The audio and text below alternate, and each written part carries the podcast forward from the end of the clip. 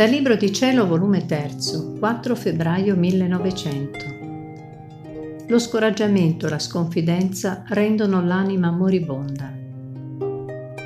Trovandomi in uno stato pieno di scoraggiamento, specialmente per la privazione del mio sommo bene, questa mattina facendosi vedere quando appena mi ha detto Lo scoraggiamento è un umore infettivo che infetta i più bei fiori e i più graditi frutti e penetra fino al fondo della radice, in modo che quell'umore infettante, invadendo tutto l'albero, lo rende appassito, squallido, e se non vi si pone rimedio con l'innaffiarlo con l'umore contrario, siccome quell'umore cattivo si è introdotto fin nella radice, dissecca la radice e fa cadere l'albero per terra. Così succede all'anima che si imbeve di quell'umore infettivo dello scoraggiamento. Con tutto ciò io mi sentivo ancora scoraggiata, tutta rannicchiata in me stessa, e mi scorgevo tanto cattiva che non ardivo slanciarmi verso il dolce Gesù.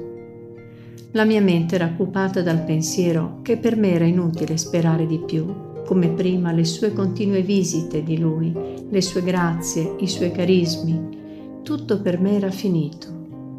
E lui, quasi sgridandomi, ha soggiunto.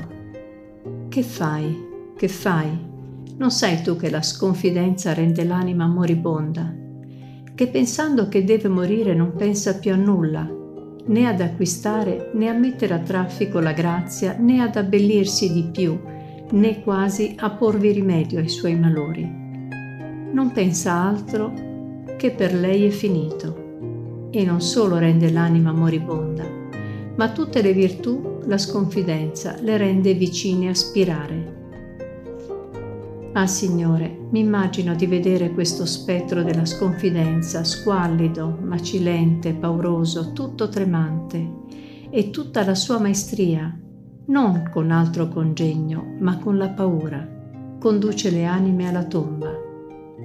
Ma quel che è più è che questo spettro non si mostra nemico, che l'anima può schernirsi della sua paura, ma si mostra amico e si infiltra tanto segretamente nell'anima che se l'anima non sta attenta, parendole amico fedele che agonizza insieme e giunge a morire insieme, difficilmente si saprà liberare della sua artificiosa maestria.